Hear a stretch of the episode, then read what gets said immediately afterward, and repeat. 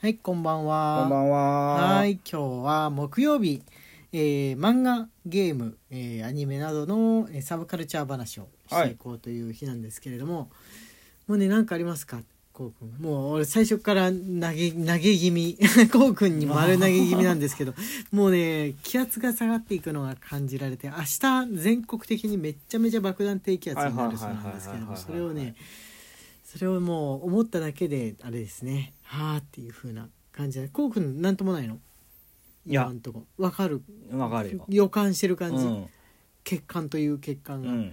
えー聞いてる方でもちょっと天気痛などこう天気天候気圧の変化に弱い方は頑張って過ごしましょうあと24時間っていう風な感じですかねあのーはいはい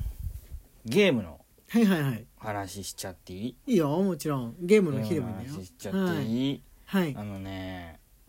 はいはいスマホとかはいでも出るんですけどはいはい、基本無料で出るんですけど、まあこと今年うんの間に出る予定のやつで、はい30周年記念で、うんうん大公開時代っていうゲームが、おあーの、光栄のはいはいはいはいやつが出るんですよ。新たに。世界中大航海時代のだから16世紀17世紀ぐらいの商人だったり冒険家だったりとかまたは海賊にもなれるのかなはい。で、えー世界中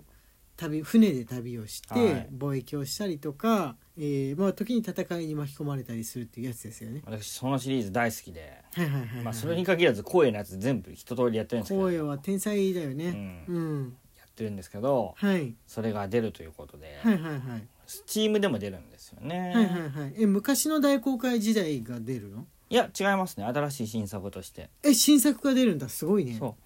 ううんそうそうそうそうスマホでも出るんで、あのー出来がどれぐらいか分かんないんですけどスマホゲームって聞くと、うんあのあまりこ凝うってない感じ凝ってないかなって思ってたんですけど、うんもう原神を知っちゃったから、はいはいはいはいちょっと期待度が高いわけですよね。ああスマホでできるとか、まあ、無料だったりとかっていうのだからってこの簡単なうん作りっていうわけじゃなくて結構ガチで作ってるものも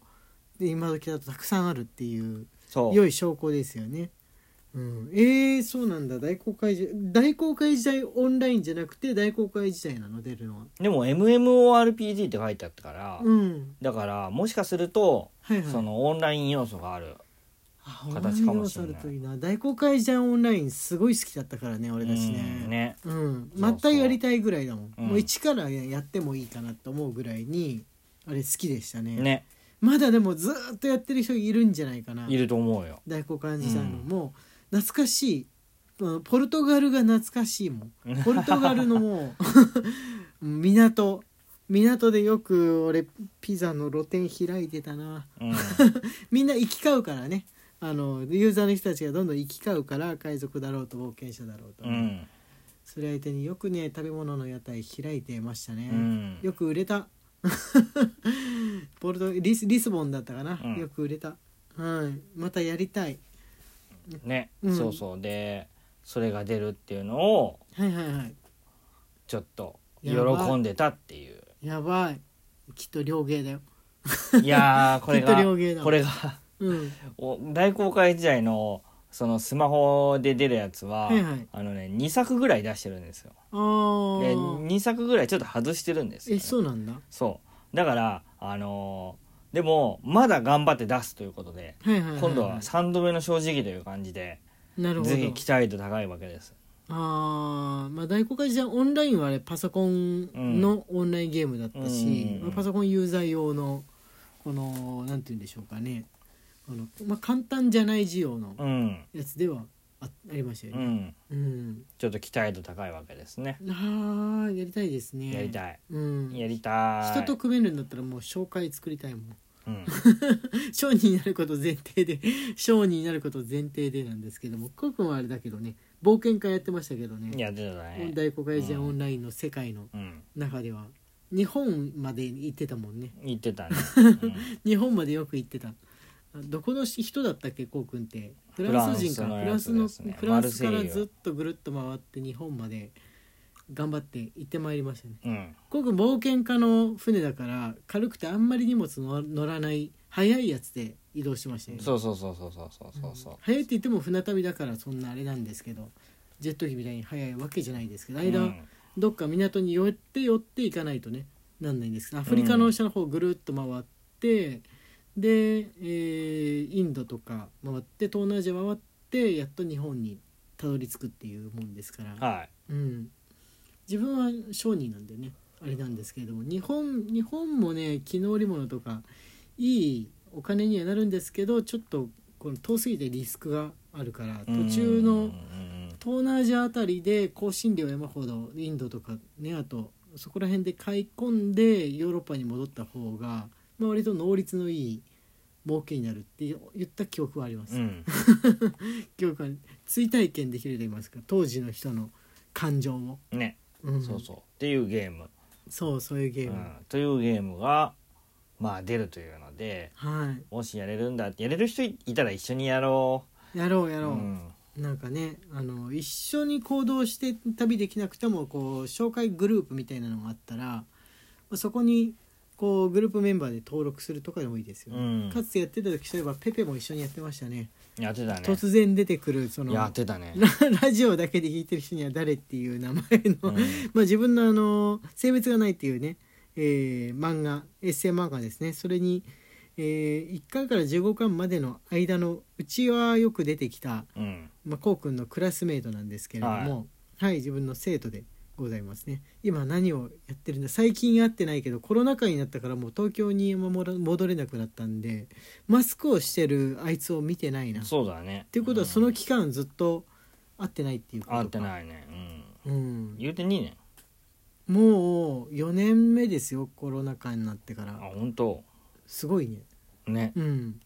結構結構経ちますねそう考えるとね、うん東京の友達時代にあんまり会えてないっていうところはうんありますかね。うん、多分ねそうだねその前コロナ禍になる前の年が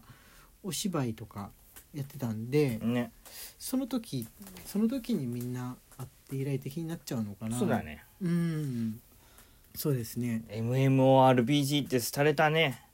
廃れたね RPG のスタイルのもの自体がなんか全体的に減った気がします、うん昔のゲームとかをさ見てるとやっぱり花形スターだったじゃんうん RPG FPS になっちゃったね FPS になっちゃったねアクション要素が RPG って言っといて言うてアクションゲームなものが多いうんそれによってね大人層があの家庭用ゲーム機でゲームをやり続けるってことをやめちゃってるのはあるかなって、ああまあそれはあるようんうん思いますねこ子供も子供いる人だと子供がゲームやってる間はもしかしてやるかもしれないんですけどうん子育て期間ももう一緒にやるゲームやるって年齢じゃないかなみたいになったら、まあ、スマホでやんのでいいかなみたいになった大人世代は結構いるんじゃないですかね。そうだよねあの頃はやったんだけどなとかプレイステーション持ってたんだけどなみたいな人っているんじゃないかな、うんみんな果敢にやってたのってもしこれ聞いてる中であのゲームは最近は本当やってないなみたいな人プレステいくつとかまで買ってたとかそういうあれある って聞きたいなんか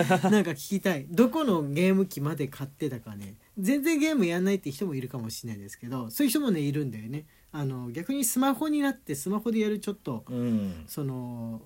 こう簡単に隙間時間にできるゲームで初めてゲームってものの面白さを知ったっていう人もいると思うんですけど、家庭用機あるいはその DS だけ買ってたとかっていう人もいるかもしれないんですが、まあどれどのハードが最後の記憶っていうのを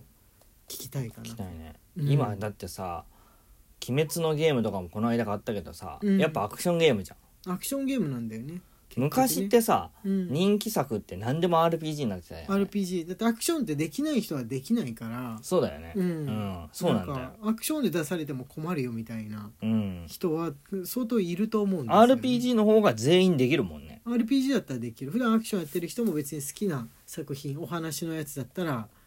あれやればいいしっていうか、まあ、アクションゲーム好きな子でも「ファイナルファンタジー」か「ドラゴンクエスト」とかは、まあ、やってたりとかってあるじゃん、うんそそこは抑えてるとか、うんまあ、あとは「ゼルダの伝説」と「ゼルダ」はでもアクション要素が強いのかな、うんその中ででももうシリーズ通して乗り換えずに残っているのって割とゼルダ力強いのかもしれないですね。まあ、ゼルダゼルダはゼルやっぱりちょっとアクション要素が強いっていう RPG のファンタジー作があれなのかな最も任天堂はアクションが残売ってりんのだかか、なそっからうん、そうですよねそうだよね RPG って言ってもうん任天堂の RPG って何があるえペーパーマリオ RPG とそかれはだから元々がマリオのやつの RPG 版っていうフだァけイアーエンブレムあでもあれあーシミュレーションだもんねそっかうんそうだよねいやーだから RPG って実は意外と細々としたジャンルだったのかもしれそないうかもしんないねだからプレステで出してくんないとやんない的なとこうろはんあるかもしんない、昔はゲームって言って、うんそのゲームになるよって言って、うんうん漫画アニアニメがゲームになる時って言ったらもう格闘ゲームが RPG だったよねああ戦い要素が強いやつだったら「まあ、ドラゴンボール」とかはうん格闘ゲームスタイルで、ドラゴンボールもですよね RPG いっぱいあったもああ RPG もあったか、ん、 うん、みんな話知ってんのにわざわざ追 うんだおうドラゴンボールなんでシンプルなストーリーなのにあーそうだよ RPG ねちょっと話が本編が進むたびに出てたのかなそうそうそうそうああなるほどね